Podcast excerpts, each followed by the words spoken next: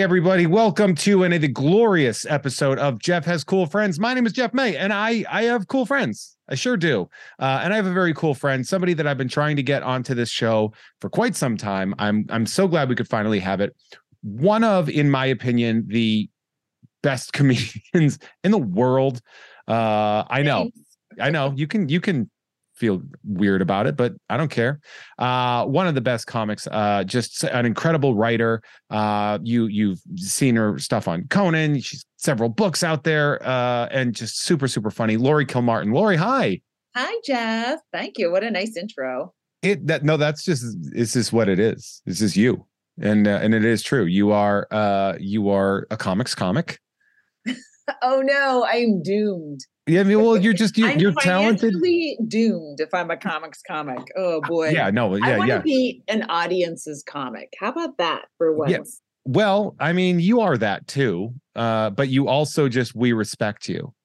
Oh. which which I don't know if you know this about a lot of audiences comics, but they don't always get respect Right. among the comedians. That people will try to ride their coattails, but they won't necessarily be like, "This is a person that I would invite to Thanksgiving." yeah. Uh, or this- but I wouldn't come to your Thanksgiving either. So I'm also a person you wouldn't invite because No, we would, but you would just deny it, and that's yes. even Oh, better. I see. The invite is the is the thing.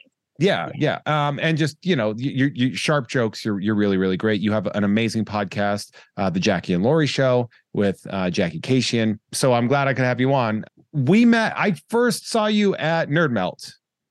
Oh Which- yeah. R.I.P. I it was my that was like my like home club, and so like oh, really? of course it got wre- wrecked out. Yeah, like Yeah. none of the other clubs were having me, but Nerd Melt's like, oh, you're this is who you are as a person. Yeah, you can you belong here. Is is it condos now? Like they they put a new building up completely, right? They didn't just put a I new. will the last time I drove by it, because for those of you that don't know, Nerd Melt was in the back of uh, Meltdown Comics on Sunset Boulevard. It was basically sponsored by the Nerdist podcast space at that point in time.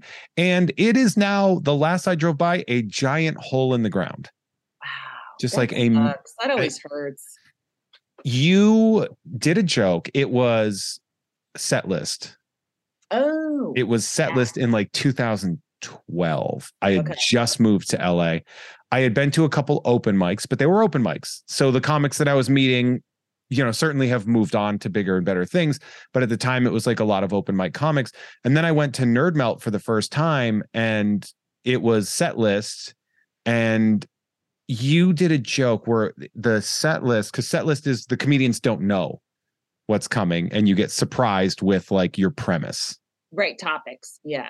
the topic that you got, the premise that was given to you was pro school shootings. and your entire joke Mhm. was just you saying, Now hear me out. And the crowd erupted for like a good 45 seconds of laughter. And then it just moved on. It was just Right, the right. perfect economy of a joke where I was like, Oh, she's amazing.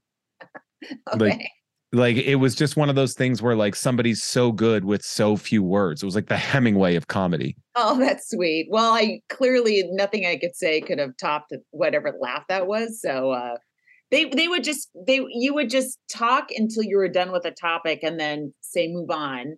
Yeah. And sometimes you would talk for like three or four minutes on a weird topic, and then others like that when it's like, all right, you know, I, Yeah. I know when to get out. Yeah, It's- we we juiced the orange pretty good on that one, so we can move on. Yeah, I actually I love set lists. It's probably my favorite way to do stand up comedy is to like flex the muscle. I mean, because the joke writing muscle is obviously something that you work on, but the whole like just out of nowhere, like you have to be on your feet. I actually really enjoy it because I'm a masochist.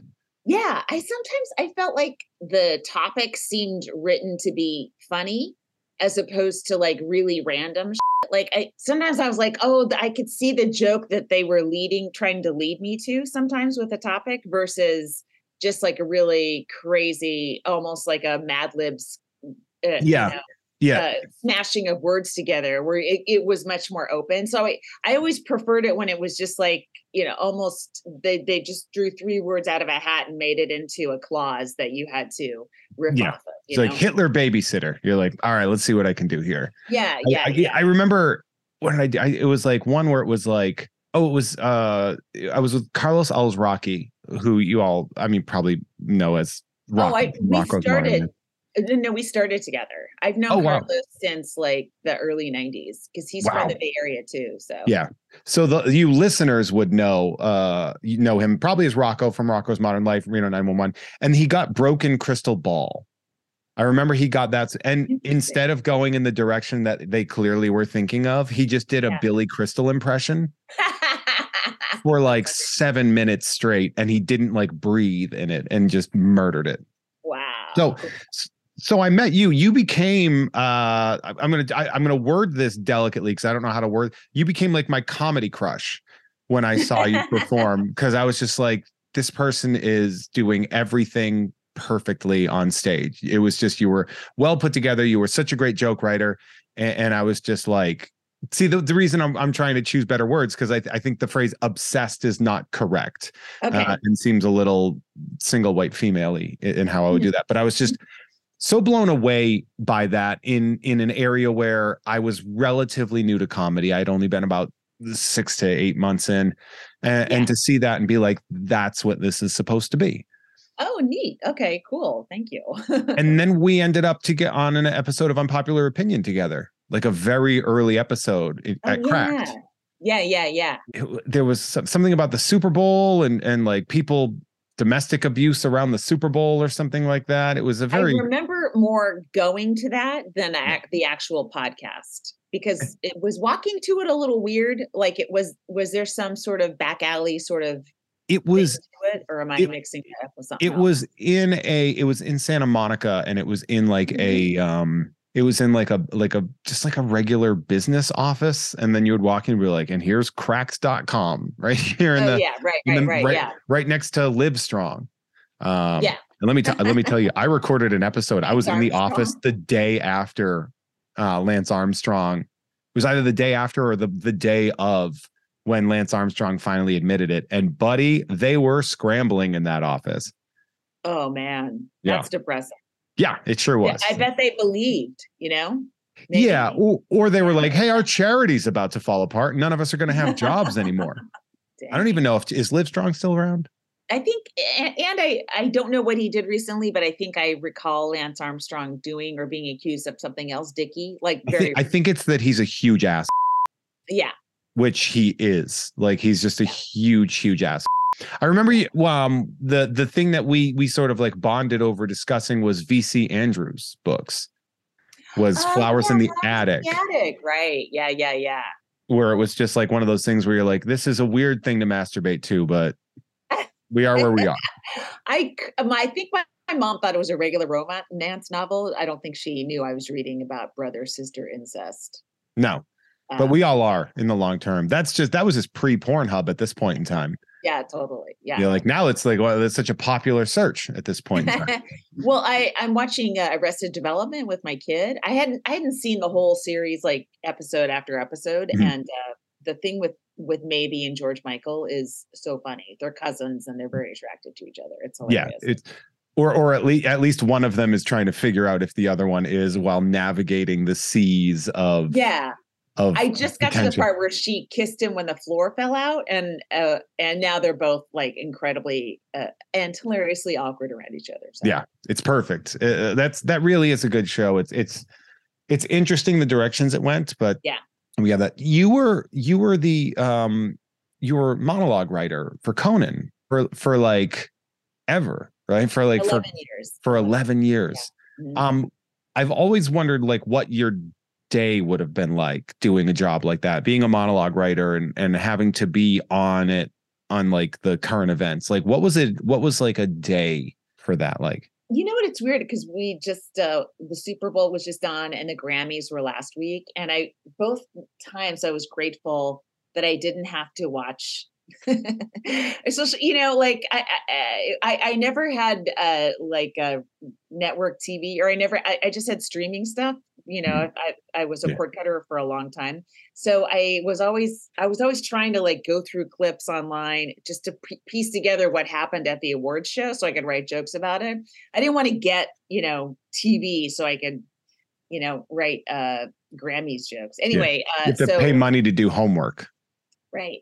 So I was uh yeah, I was just like, oh man, you know, I I mean I can find Rihanna's performance, but I don't have to write jokes about it today. So I can just do it at my leisure, which I enjoy. Yeah, we would get in, you know, around 9 a.m. and uh start, you know.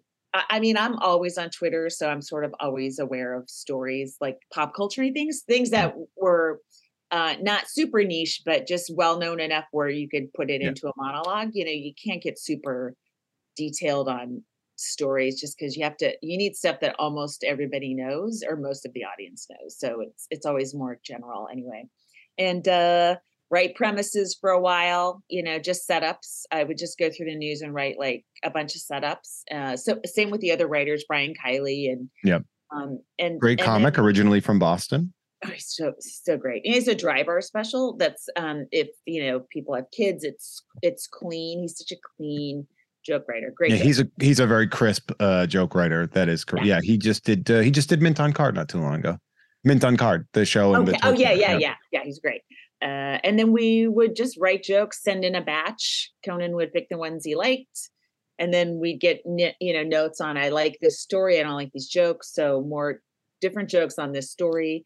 And then uh, we'd meet with them, and we'd go through that process again, and then um, you know shoot at four thirty in the afternoon. So um, it was it was a couple really fun, intense meetings with Conan. And I think like like Brian would probably say this too, because it was after a while, it was just us on the monologue team. But we got to like hang out with Conan during when it was just sort of downtime. And I and I think like the sketch team had a different experience with him because they would present sketches in front of everybody. And that's when Conan would, you know, be talking to them about what he liked or didn't like. Versus us, it was a little more hanging out yeah, it was. i think we had a different. You know, we got to have like you know an hour or two a day hanging out with Conan O'Brien. So it was really cool. It's not so bad. Yeah. He was really. I found him uh, very affable uh, and also uh, much taller than I thought. Even though, because because I'm tall. I don't know Yeah. if you like. I'm six four, and meeting Yeah, him, I was like, oh, oh, though. huh. He's six four. He was. It, it was. taller to you. Uh, it might be he was wearing nice shoes, or it might be that eye level is different for me, where I'm I'm like looking and I'm like I'm not used to this. Yeah, it freaks you Um, out. Yeah. Yeah, where so it, where Yeah. I I know people where I'm like, yeah, that person's so much bigger than me, and then somebody else will be like, you guys are the exact same height. Yeah, but meeting yeah. him was very interesting. But what was very funny because I met him when when Valerie did Conan, and I don't know why I brought this up, but my mentor back when I was a teacher grew up with Jay Leno, and they were like really tight Oh, okay. back like when they were when they were younger and and like I was like whatever and then he showed me his yearbook and it was like very clear that that was the case. Oh, Um, wow. So so I taught 8th grade and like when your first year they give you like a mentor, somebody that Oh, that's there. that. Uh and the guy I had, he was a really nice guy, but he was the guy that was in charge of like the at risk head kids. Oh, okay. And so he would have all this really terrible advice for me he would give me like advice like he's like like he was teaching me to be a prison guard. And i was like oh no i i i can manage my class. Like i don't need that part. But but it was it was very funny like because he was like oh yeah. He's like we used to fix cars and by that i mean i'd fix the cars. And he would screw around on the in the motorized chair. Um, Geez.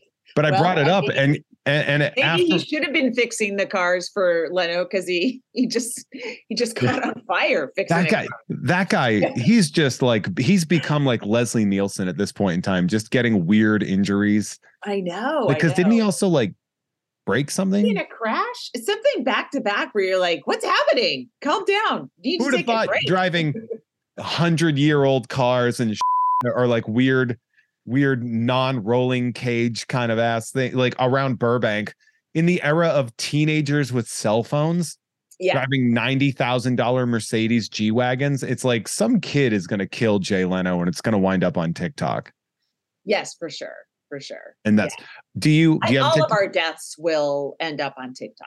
One hundred percent. That's my dream. My fantasy. is- tag me in my own death. That's Yeah. all I ask.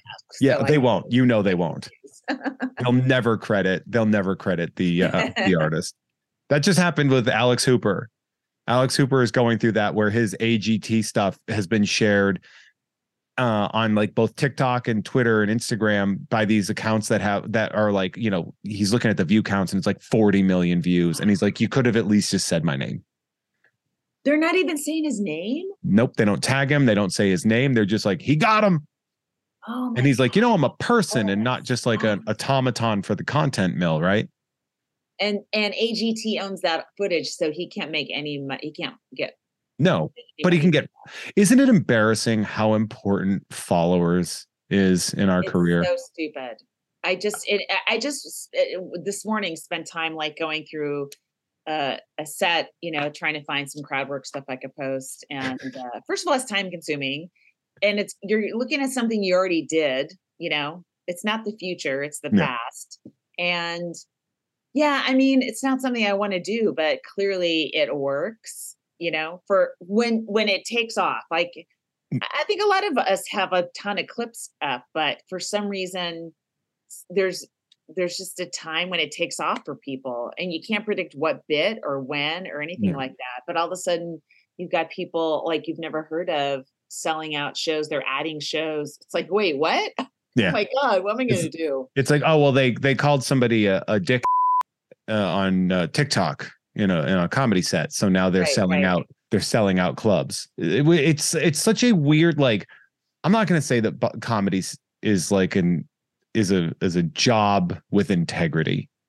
Like I, I recognize that we are clowns. Yeah, but there's also something about like this like crowd work thing where we all have to scramble where now i'm like i'm terrified that it's literally ruining stand up because now people are like oh i want to be a part of this so it's like inspiring all the worst people to come to comedy and it's scaring away the people that just want to laugh because now they think they're going to get crowd worked right. I mean, you can tell though the people that want to be part of the show, and it's almost as fun as doing crowd work with someone who doesn't really want to talk to you is denying a person who wants to be in the show Hmm. that role. and you You go see them get agitated. It's fun. You talk about that a lot on the Jackie and Laurie show about how much you hate when when the crowd tries to get involved. Like Well, uh, Jackie doesn't like it. I, I, I, I, I ask them questions, you know, Mhm. that will lead into bits. And so if they don't give me anything or they just have a vibe of they don't want to talk to me, I don't fixate on it. But some people, and some, you know, some people you could tell they're they're trying to be funny, and then it's like I'm not going to stick with you. But Yeah. other people, I mean, it's interesting. They will answer honestly. It's like you don't.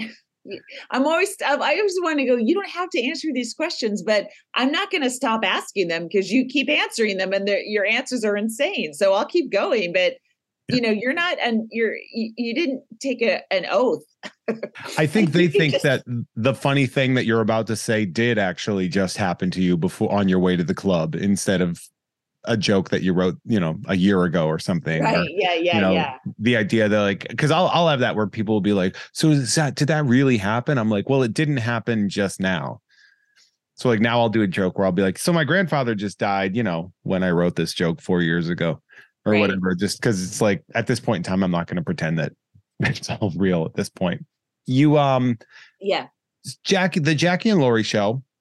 It is a great show. Uh, you, you and Jackie Kashian are two fantastic comedians. You build up like one of the parts of this is is sort of that frustration in the sort of male dominated aspect and like the boys club of stand up comedy.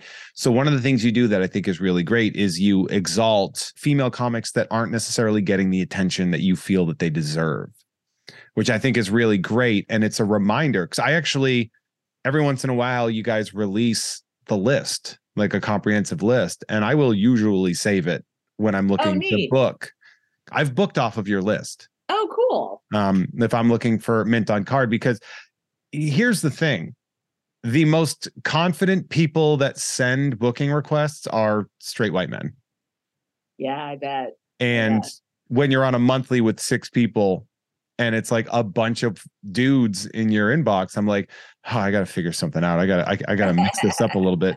Yeah, and and so I'll I will go to that and have on regular occasions. Oh, neat! I'm so glad. Yeah, I mean, we've been doing comic the week since we started. Our first one was Marcella Arguello, who just released a really funny half hour on on HBO Max. And um I guess we started in 2015, so we have 7 years worth of I don't know, I can't do math, but it's a lot. 7 times 50 say. So So that's that that's about 350, yeah.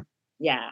I mean, that's kind of impressive. Yeah, and like, and I keep thinking we're getting low and even now like you know, I'll just be out. I was just at uh, West Side and there was two comics that I I'm like, "Oh my god, I don't think we've done either of these guys." Like they just keep popping up. there's there's yeah. so many funny women that are doing comedy that are and just like the generation that started, you know, in the last 10 years, they they got I, I feel like they got to skip a lot of bad years like there's because they they watch so much stand up so much stand up was accessible to them they kind of learned how to write jokes by watching hours and hours of great joke writers on comedy central or wherever they were yeah. they were watching stand up versus like me i mean like you know we you know there was hardly any stand up and then it was on hbo and we didn't have hbo and you know i mean you yeah. you kind of just had to bumble and fumble for a couple years before you figured it out so i, I feel like that um the younger generation got to skip maybe like five years of you know fa- of that that work. I remember as a kid, it was VH1 Stand Up Spotlight. Oh yeah, Rosie O'Donnell show, right? Yep, the MTV Half Hour Comedy Hour. Hour, yes. Mm-hmm. And Star Search was right, the yeah. other way I had access to stand up comedy. And then yeah. if HBO had a preview weekend, oh, that yeah, was that was one of the. It's it's funny because you know and i've i've mentioned this to to him but like dana gould is a good example of that where like i think i was friends with him for like well over a year before i ever mentioned that i watched his specials when i was a kid and yeah. just was and, and like still remember all these jokes. Yeah yeah yeah. Where i was like you know you made me look up what a nymphomaniac was with one of your jokes when i was a kid? And that was that was really interesting. So you've been doing this show the jackie and laurie show uh i believe it's on max fun is that correct Mm-hmm. Um, and and that is just a really great, very funny podcast about sort of uh, stand up, how it works, but sort of all the highs and lows that come with being a professional stand up comedian. And mm-hmm. it's very fascinating to listen to, very fun. Such a great thing. I cannot suggest uh, that podcast enough. If you guys are looking, it's Monday drops, right? Yeah. Thank you. Yeah. Yeah. Uh, usually kind of just talk about our week and every once in a while like it's so weird when we started i didn't know how much how long it would last because how much can you talk about stand-up comedy? But it turns out like uh it stand-up comedy seems to be the most popular thing in the united states if not the world. You know it's like always trending on twitter. There's always some controversy. It's it's it's nonstop especially now. about stand-up yeah. comedy. It's weird it's weird it's usually yeah. just like, all right, who is a rapist? Yeah. Or who is a transphobe? Yeah. And yeah. Uh, how often yeah, do those mix? I don't want to get into like material, you know, about, I mean, there's, uh, since I've started, there's been comics doing terrible material, including myself. So I, I feel like I, I can't really be like too, because I'll watch old stuff and go, oh my God, what was I, you know, I know what I was trying to do, but I wasn't able to execute it or something. But um, you know, eh, that's up to the audience, I guess. You know, if if they like, you know, certain kind of jokes, whatever. Uh, I guess I feel like now my the only people I would really just take a stand against uh, are people who behave terribly to other comics, you know, sex predators, yeah. versus somebody who's just like to me that's not great comedy but i you know obviously yeah. they're selling at a stadium and i'm not so i don't know they got a finger on some pulse that i don't understand yeah hacks are a hack is harmless unless they do harm and yeah, it's I like mean, it's the people that do harm that are the problem yeah i guess the argument you know like with like trans material is is a lot of trans people are saying, yeah, but look at all the violence that's happening against trans people. And um, I don't think the comedians that do sort of material that you know they everyone likes to like not be responsible for you know it's just a joke. But does that i guess laxity in the wrong ears you know cause you know give that person the uh the feeling that they could get away with violence? I have no idea. I don't even know how to study this. Yeah. Um, so the inspiration I, of harm yeah is, i think is some like people, a concern yes, yeah. think that like um material can lead to violence i don't i have no idea um but i i i mean it's a interesting uh thing to ponder but i definitely you know being an ass does things is is definitely bad so i'm 100% yeah. against those guys but they seem no one seems to mind and they seem to they keep getting work and the you know the comics that point it out and say hey this is wrong they actually lose work it's really really backwards it's a it sucks. I just uh, hope that more female comics just keep coming. like yeah. at some point, they'll be overwhelmed. Yeah. I hope. That's um, what you had mentioned earlier is actually how I got banned from the haha. What happened? I there was like an embroilment with there was like one of these guys, these like alt right comics that was doing a show at the haha on Twitter, yeah. and he was insulting somebody that I care about, and I just lit him up. I just roasted the out of him. He was a very dumb man. If on stage or off stage? Off stage. It, no, it was on Twitter. Okay. And then he oh, challenged he challenged me to a fight. Which is such a funny comedy thing because I'm just oh my like, god, Comics I'm like so dumb. I love it. I mean, it, I mean, obviously there's a negative repercussion for you, but it, it, people they get so precious over stand up, you know it, it's very funny. Well, I think he got frustrated because he would try to be mean to me, and I would just yeah. be like, "No, I'm just gonna make you look stupid." Yeah. Um, and so he was he tried to fight me at the haha, and tagged them. oh no! In it to try to like, he's like, "What do you say? You fight me at my show at the uh, haha?" And I was like, "Well, that means something would actually be happening at the haha."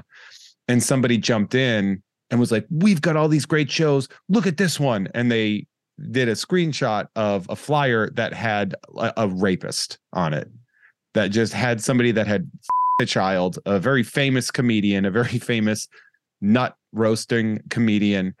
And I was like, "Oh well, yeah. the uh, grown men that teenagers demographic is represented, so at least you have that." And then they banned me. They like sent me a message on Instagram even though we did this on Twitter, they found me on Instagram to ban me. And I said, I live down the street from you and I've never been to your club. this is a lateral move. Yeah. The hard thing is is every club seems to have decided to let one sex offender by. Like some clubs will ban one but not the other and then another club will do the reverse. And so like custody. Yeah.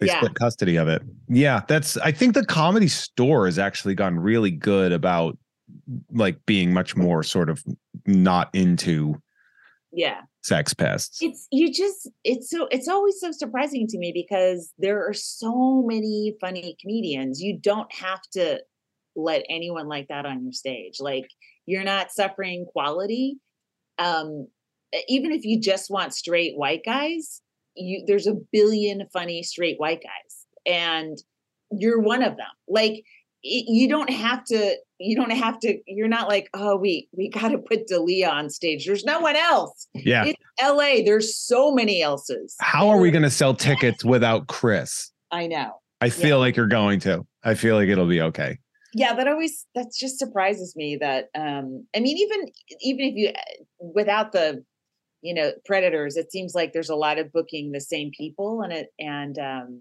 it's like i don't know guys there's so many funny people maybe just like a little bit lower on a lower run that yeah. Eh, you know it's time to it's time to let let them on the stage you know there is this interesting aspect about stand-up comedy and it's not this isn't the only thing I want to talk about, but I, I, do want to talk about that because there's this idea, and and maybe in other cities and smaller cities it might work, but there's this idea that for some reason headline there's like headliners can be a thing in LA.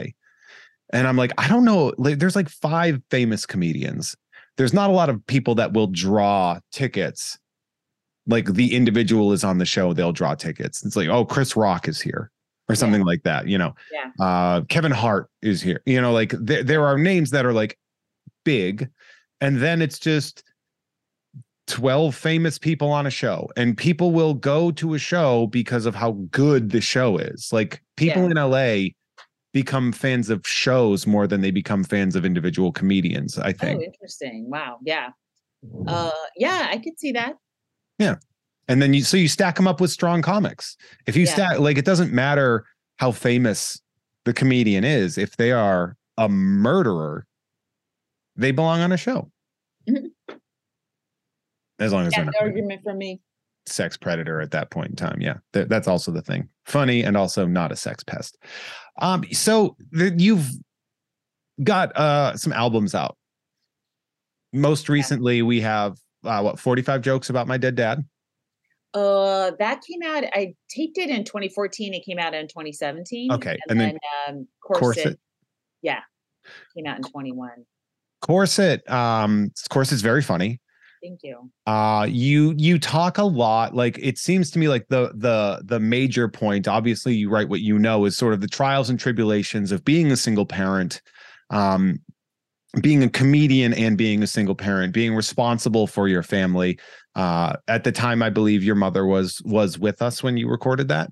Mm-hmm. Um and, and it's it's super strong it's such a great album it was surprisingly hard for me to find to like buy the album um, thank you for buying it. Yeah. Uh, well, I I'm currently being blackballed by Sirius, so none of my tracks are being played, and um, it's I, I I don't know. I mean, I had to type it in to find it on Spotify because of this, you know, Spoken Giants lawsuit. Um, so yeah, it's hard to find. I guess long story short, it's hard to find.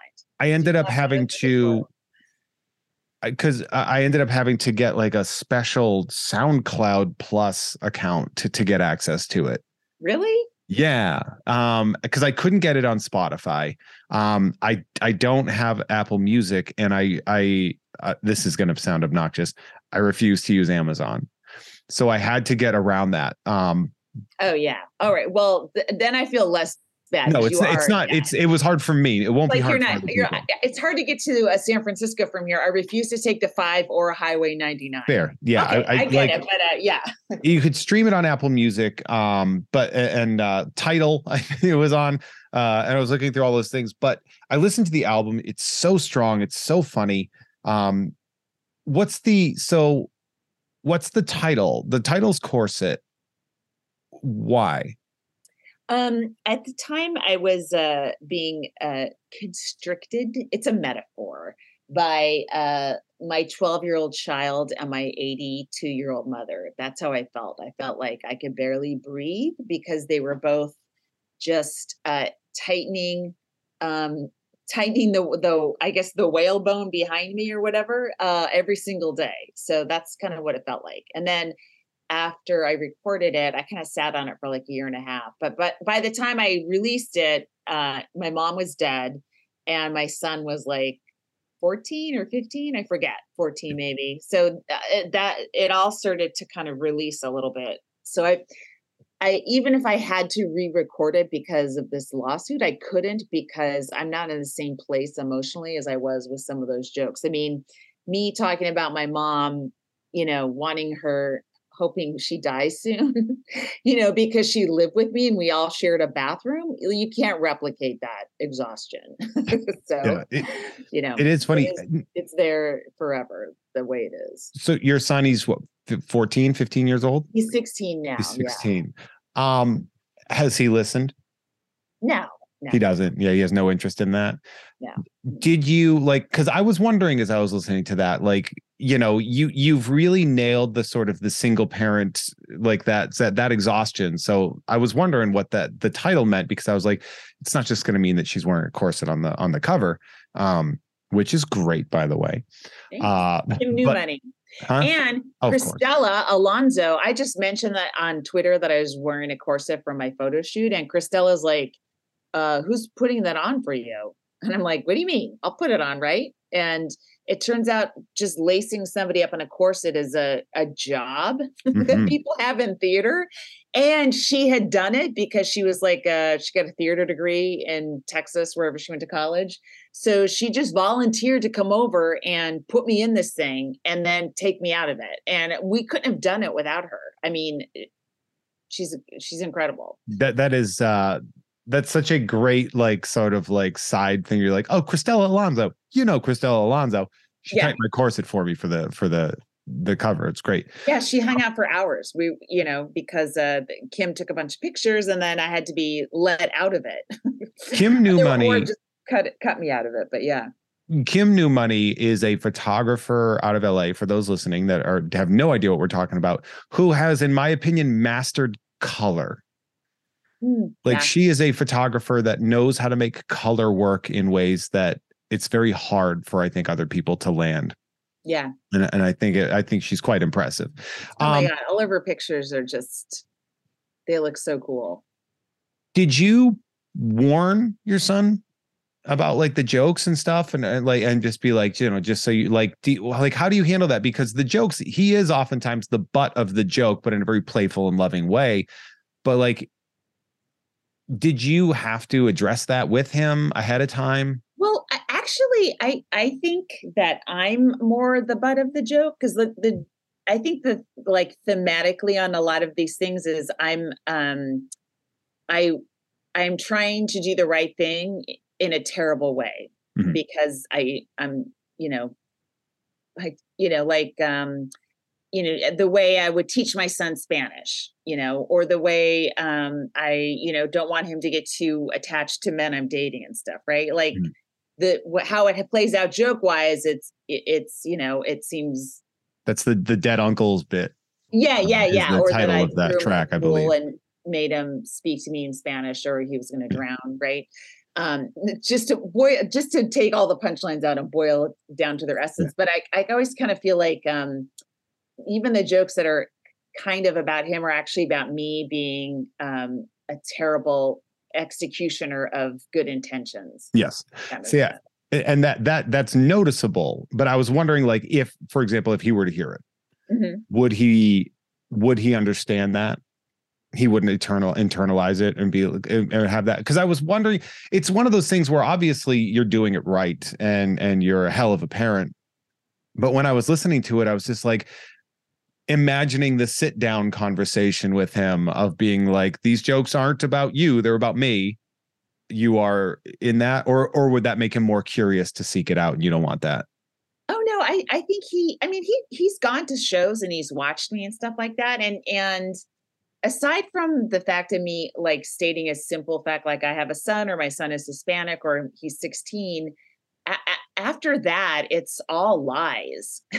so he sees that immediately and is just like thinks I'm just writing short stories or something. I don't think he he thinks that he understands it him whatsoever. Like he Yeah. doesn't recognize the person I'm talking about on stage as him. Him, as far as I can tell.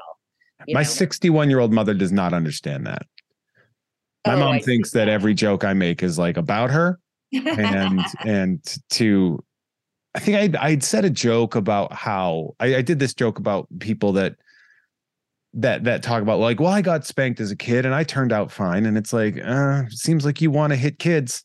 Yeah, that doesn't seem fine. And it's just like a simple innocuous joke that i could i'm sure i'm not the first person to write that joke. And my mom who had of course uh, struck me as a child because she was small and i am not um, was really just like how could you say that about me and i'm like what, what?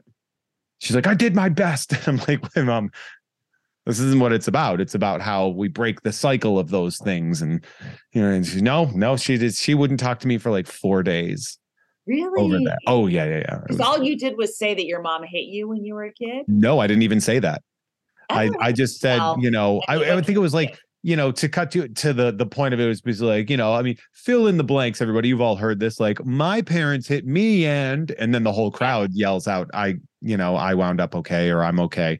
And then it's just like, no, you're not. You want to Yeah. beat children. That's not okay. And that's Yeah. the joke. yeah, and, yeah. and it comes back where it cycles into like, how could you say that about me? And I'm like, well, I'm sorry, what?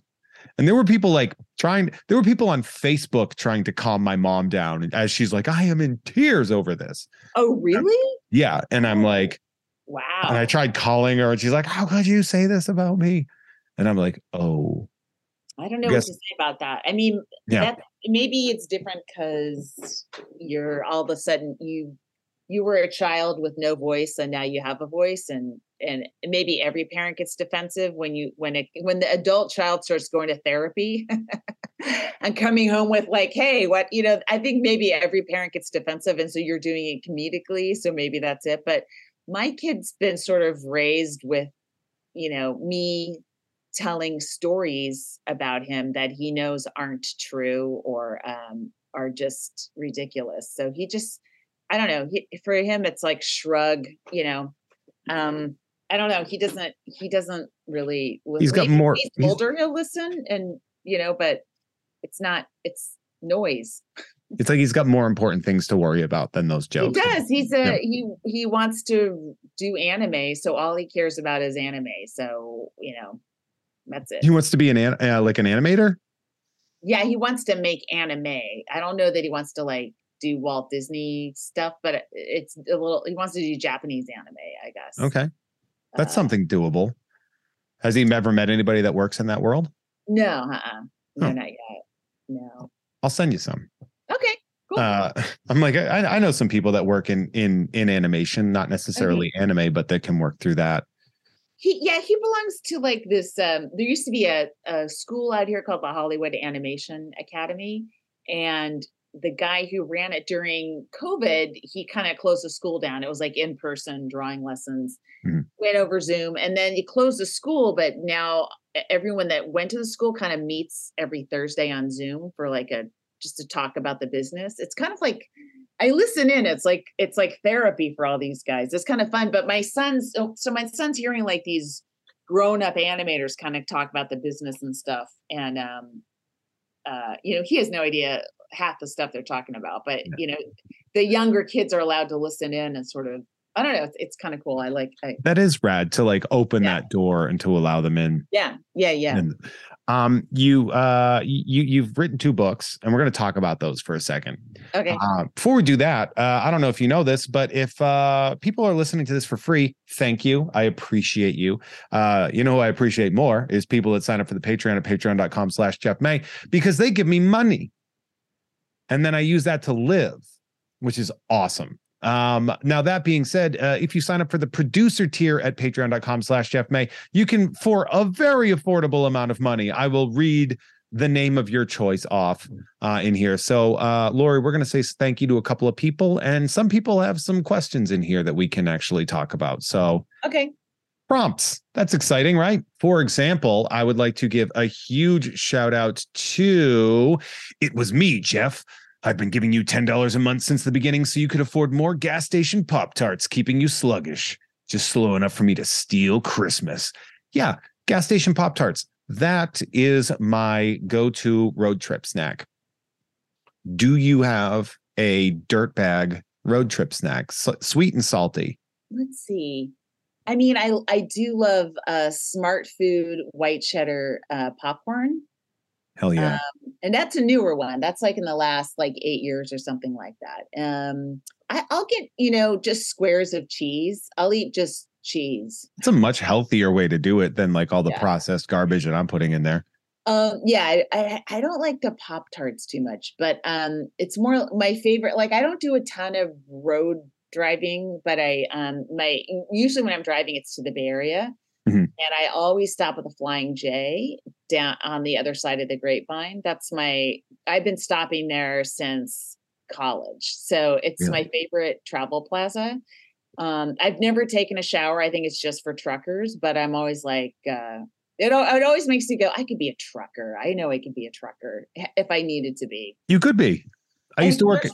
There used to, I don't know what the situation is nationwide. There used to be flying J's all over the place, you know, and it was Yeah, like a truckers um, chain, you know. Yeah. So, so I would, whenever I would stop there, I would, you know, they just had more elite driving things to, you know, to Yeah. keep you busy or not bored versus, you know, your Arco or something like that, AMP. Mini Mart. Yeah. So I don't know if the Flying J is still still such a large chain, but the, they do have a nice one uh, off the five. Uh, when you're when you're coming from LA, it's after the Grapevine, and of course, when you're going to LA, it's before the Grapevine. Pilot Flying J, you said, right? That's the yeah, name. the Flying J. Yeah, Uh, pilot. Yeah. So at the time of uh, this being written up uh, from Match.com, there was about 750 Wow. Flying J's. So they seem to be doing well. Yeah. Yeah. Good for Well, them. they yeah, they go the extra mile when it comes to amenities for uh drivers. Yeah. I, I find. Yeah. I I used to work at a trucking company in college. Uh, that and that was fun because yeah, they had like dorms What there. was the name of it? A Duie Pyle. So Okay. it was based out of Pennsylvania. So it was an East Uh-huh. Coast. Uh, it was East Coast stuff. So it was guys that would do local New England pickups, and then they would do what's called line haul, where you drive to you know five six hours to like Philadelphia or something from Central I- Mass. I have wealthy cousins who are their mother, it's not on the Kilmartin side.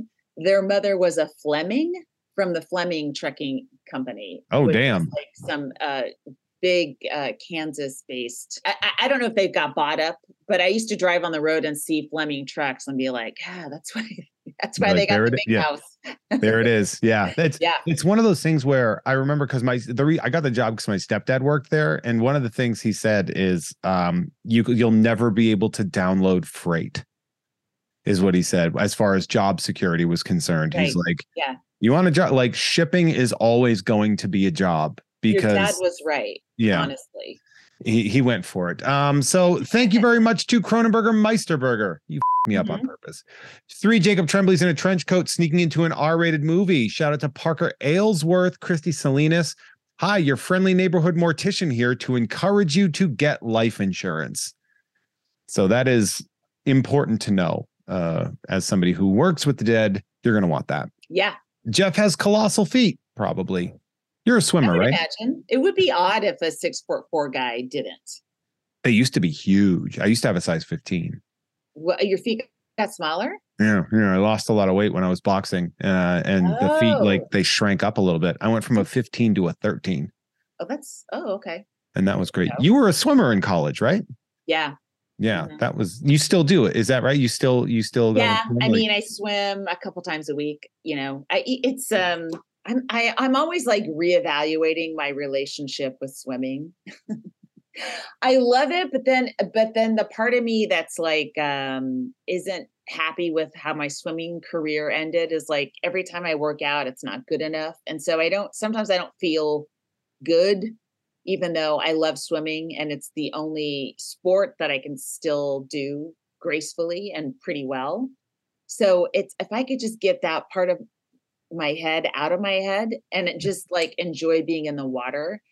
I w- I was um I, I I watch a lot of like reels of swim technique and stuff. Um that kind of helps me. But th- then there's somebody had commented who was a swimmer and and uh, had commented on a reel that somebody put up about stroke drills about how much they missed being in the water because they had long COVID and they couldn't swim at all. And I'm like, oh Yeah. my god, that's all. Like I would, as much as I, you know, swimming, I I get in my head about it and I have these mixed feelings in it. Like if I couldn't swim, my heart would be broken. It's- But anyway, I I think I went off on a tangent. I don't know. That's know. what this is about. This is all about tangents at this point Yeah. in time. Yeah, that's very similar to me with boxing. where Mm. I go in, you know, and like I spar a lot with people, and I'm like, why am I doing that? Like I'm 41 years old, and I'm just like, no, no, you got to hit me right here, like hit me. And I'm just like, what am I doing? You should come by. You should come and, and hit me sometime. Uh, you're, it's in Thank you for Burbank. You, it wouldn't be a far trip. Um, shout out to verbose minimalist, world's humblest man. Mind Freak 555 says the varsity is just an okay fast food restaurant. I've never I've never heard of it, Mind Freak 555. Shout out to Ass of Bass. Uh, You know, it's funny because I get these and then I'll get like, Jen, be earnest, enjoy what you love. And I'm like, oh, you're better than what I'm doing here. You're a better person than what we have. Nicholas, we're doing great. Fabian, Gotham City, OSHA, Grumblebee.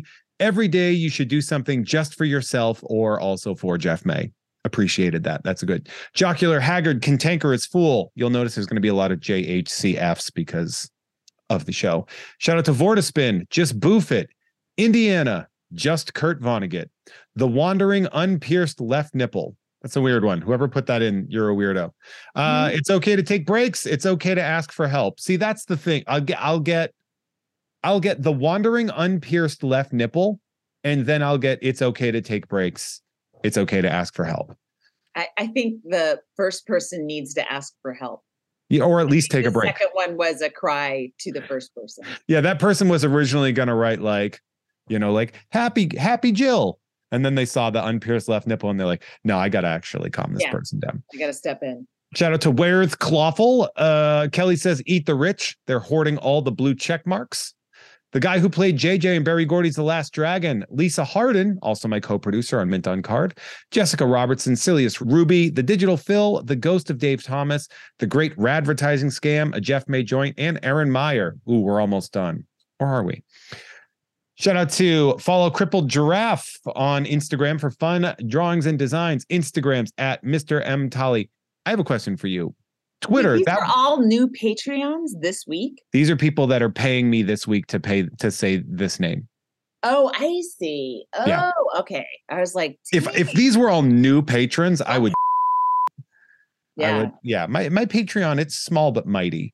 Um Here's the thing, I and I I've said this on the Jackie and Laurie show. If you are a listener and you're enjoying this podcast, Mhm. you know, you should pay for it.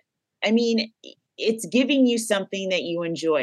Even if you just pay five dollars a month, that's a dollar and a quarter per show. And and if you look at how much, if it helps you on your drive, you know, or whenever you listen to it, you know, uh, people everyone expects comedians to do everything for free now basically re- yeah. you know yeah. you got to do a podcast for free you gotta um you know your special you gotta put it out on youtube and it's gotta cost you $25000 to put it like i don't know how people expect comedians to still keep making money and my my and you know you can get someone's album for free you used to have to have to buy it Yeah. so I, I still really- do. performers are so you know i mean all all we can do is just say you know you can't we can't keep doing it like this much longer. And and if you buy it you know we're giving you something. We're not Yeah. asking for charity. You're getting a conversation that you're obviously listening to and enjoying. You're getting an album that you probably will listen to more than once. Like you're getting something for it and all we're asking is that you buy it.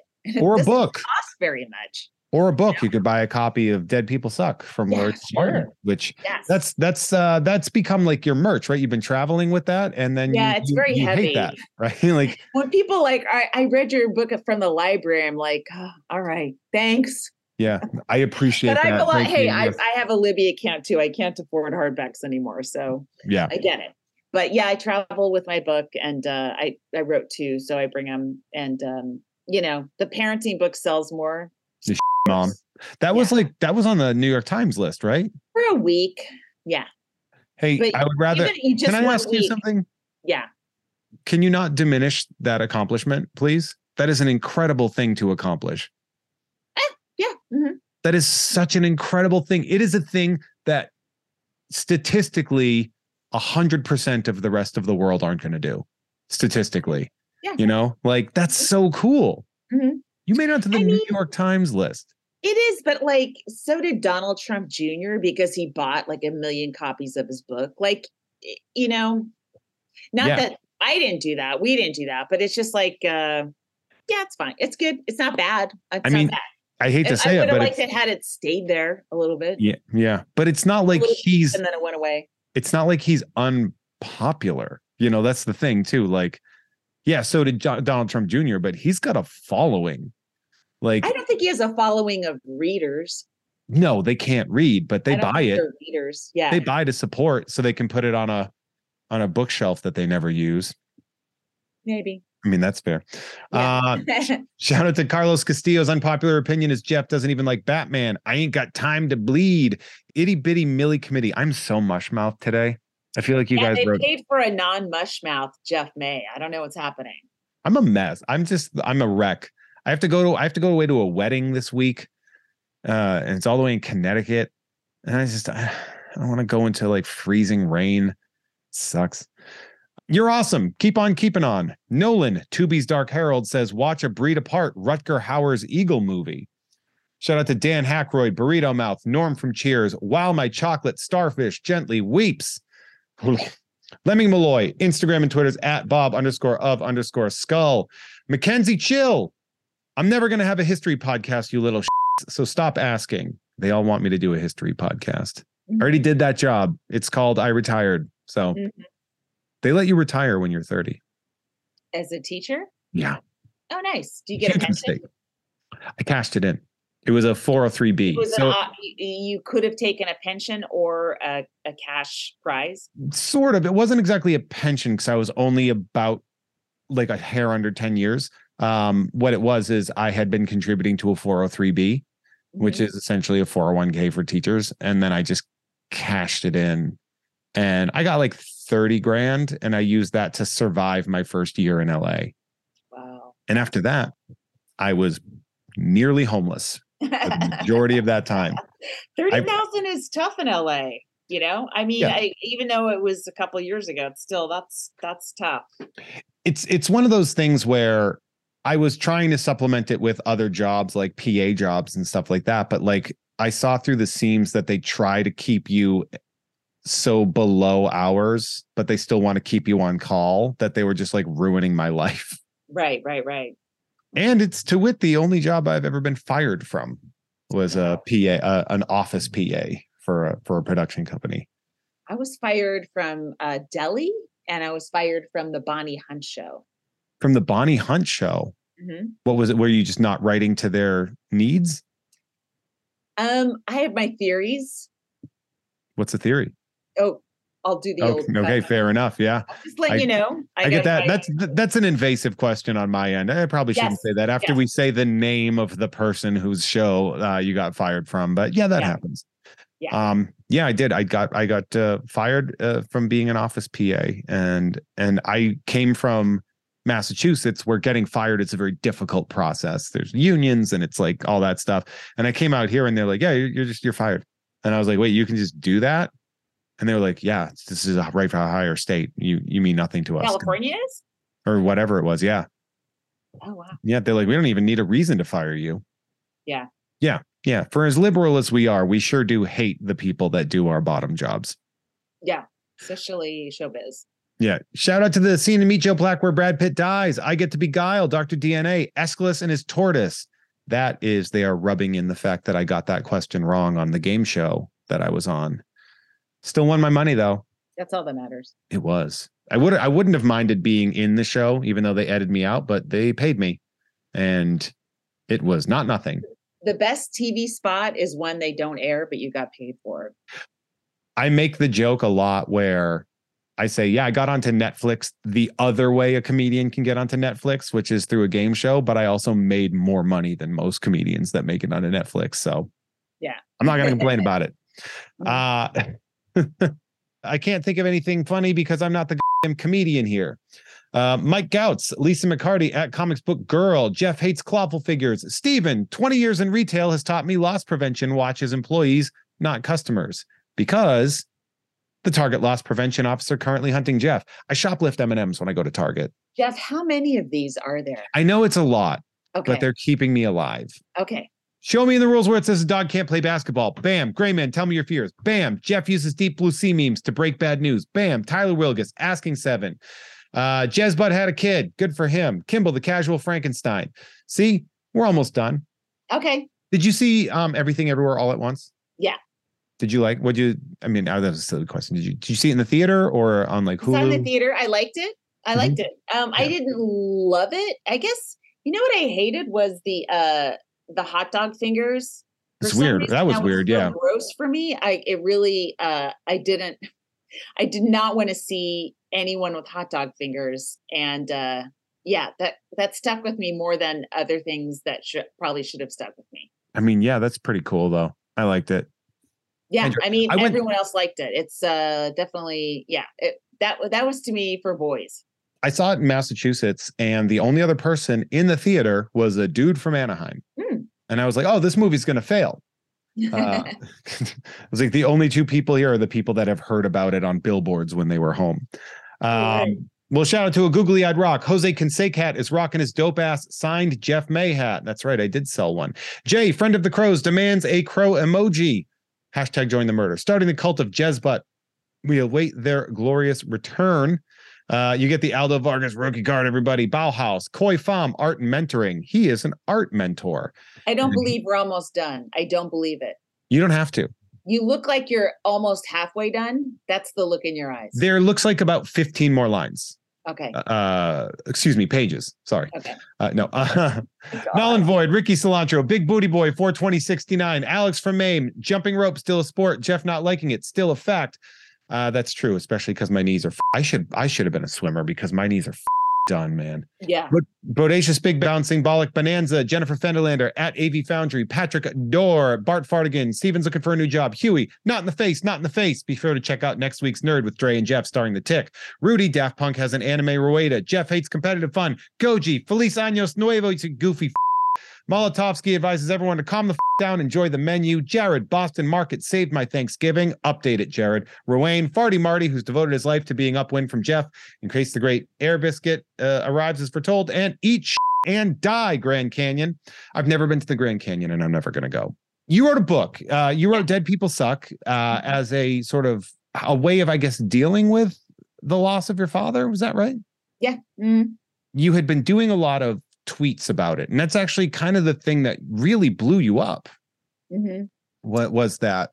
What was Yeah. the process like to write that book? You know, I um when my dad was dying of cancer, I just started doing tweeting jokes about it. And then um I started telling those jokes on stage. And then I did a special uh called 45 Jokes About My Dead Dad, and which I paid for myself and couldn't sell it. I was like having trouble selling it. Uh so then I was like, "F- it, I'll just see if I can write this as a book instead, you know, maybe and so I I pitched it as a book to the publisher of mom. I just said, let's do like mom, but of grief. Same template where it's um, very short chapters that are very joke heavy about very specific uh, minutia about dying. You know, watching someone die, hospice, cancer, all that stuff. And um, in the in that time, Seeso bought my special. Um, so the special came out, and then the book came out maybe like two years later. And then Seeso disappeared. Seeso So- disappeared, and my publisher went bankrupt, and so my book was bought. It was part of the catalog that was sold to the next publisher, and the next publisher is Penguin Random House, and they're a huge publishing company. But because it wasn't their book originally, it was. It's like, uh, you know, we're not we're not putting too much effort into publicizing it. And on the day it came out, there was a mass shooting, and so they wouldn't even tweet about it that I had a book out. That's pretty much like an every other day situation. You got to get lucky to not release your book I know on you have mass shooting day. mass shootings. It was kind of one of the bigger ones, and uh, at, then I was like, "Oh, f- the book industry." Th- then I just felt done with books. You know, like they suck. Somebody had uh, posted a transphobic joke on my Facebook. Somebody Mhm. like somebody I went to high school with, and I I went on and corrected her, and she and it was all about like keeping kids safe. You know this bullshit that they're doing now, where they're like right. it's about the children.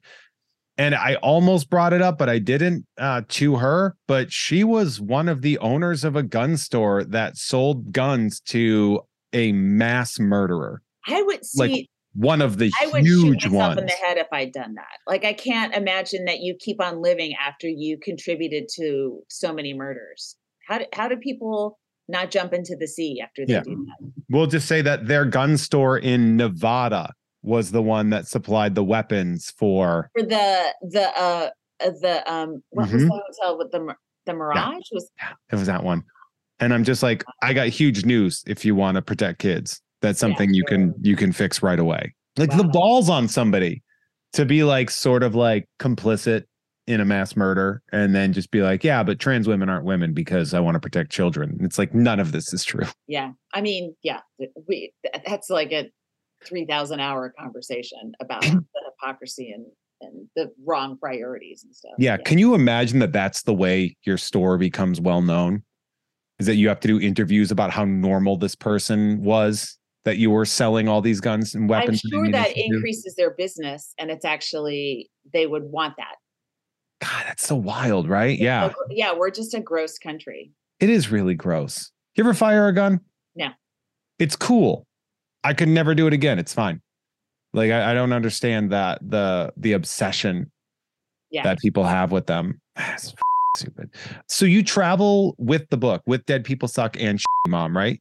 Yeah. So- sometimes I'll bring them on the road. Yeah. Do they sell? Yeah. Mhm. Yeah, Yeah. That's so that's gonna be. But like at this point in time, where because I know you've said it several times, but like the carrying of the bulk amount of the books is a pain in the ass, or do you yeah, ship them? Or. They're like a pound each, and um, yeah, they're they're heavy. Like I'm going to the Funny Bone in Albany at the end of this month, and I was like looking at my travel, which includes a lot of subway kind of stuff and getting on trains, and I was like, I'm not going to bring books. I'll just bring. I have T-shirts that Caitlin Gill made me, and I'll see if I can get rid of all of those because they're a lot lighter than books.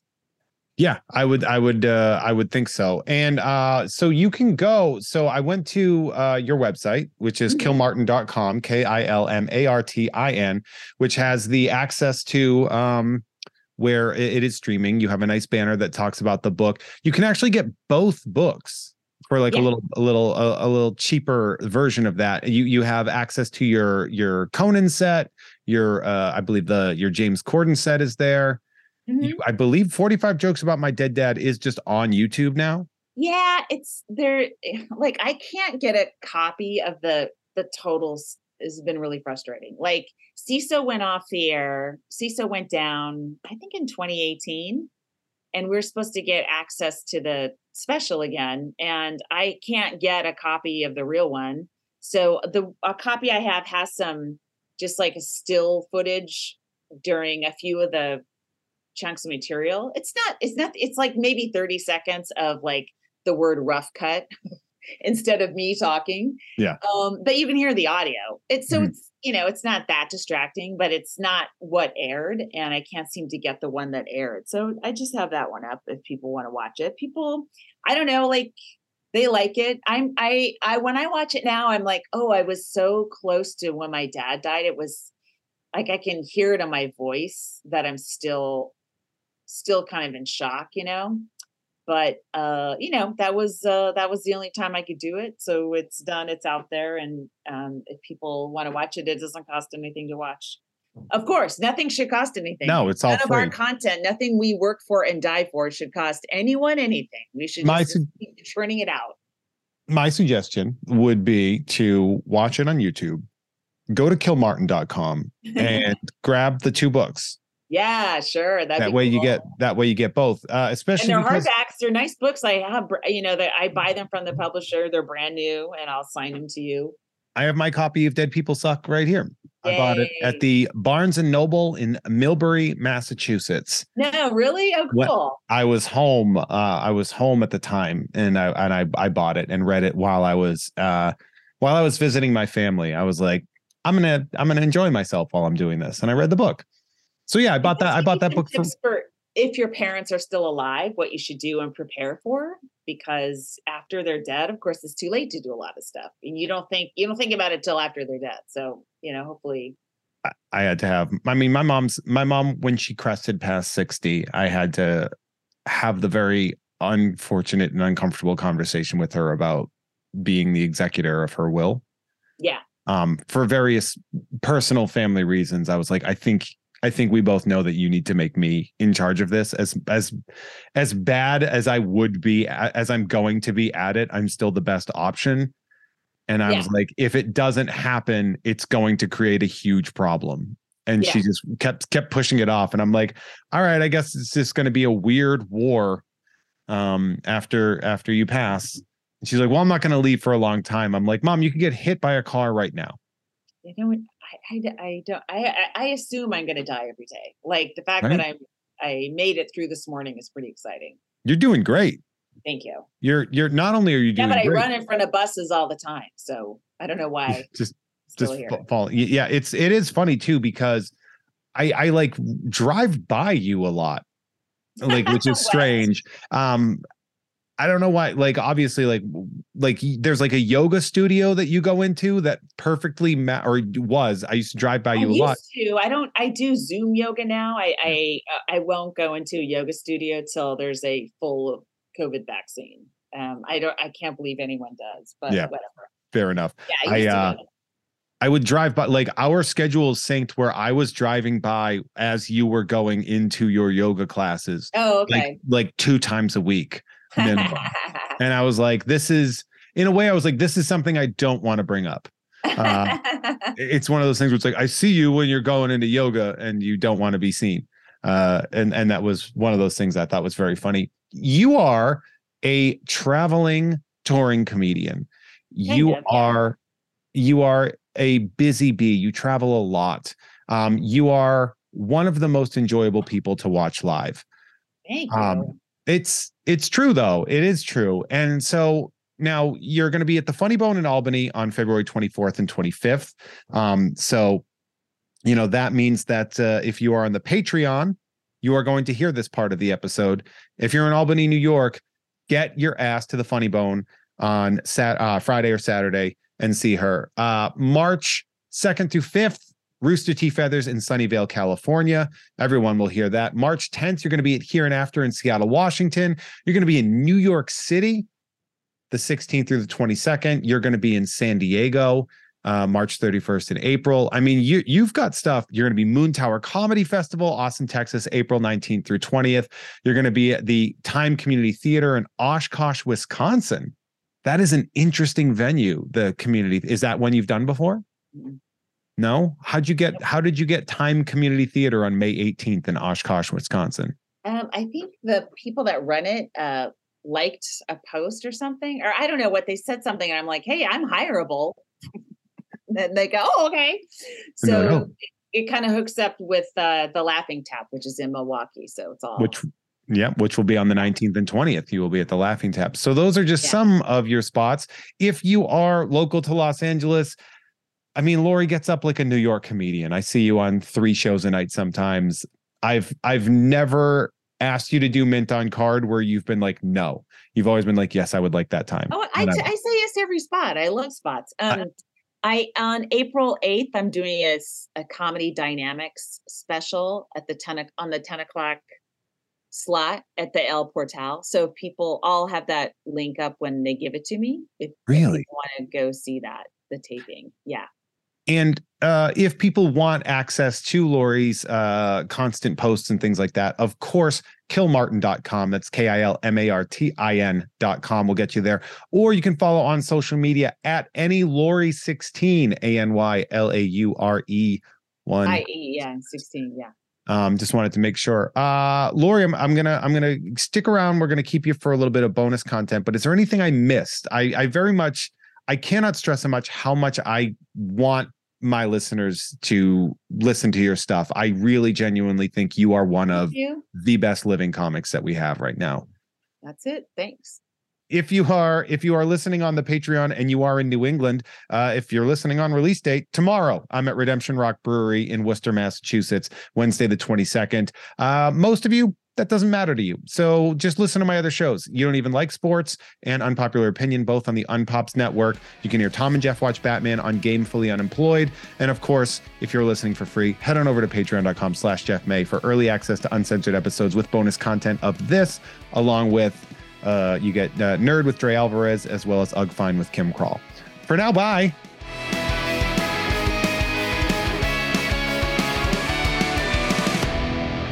Hey everyone, our artwork is created by Justin T. Brown, who can be found at Artness by Justin Brown on Instagram, as well as artnessbyjustinbrown.com.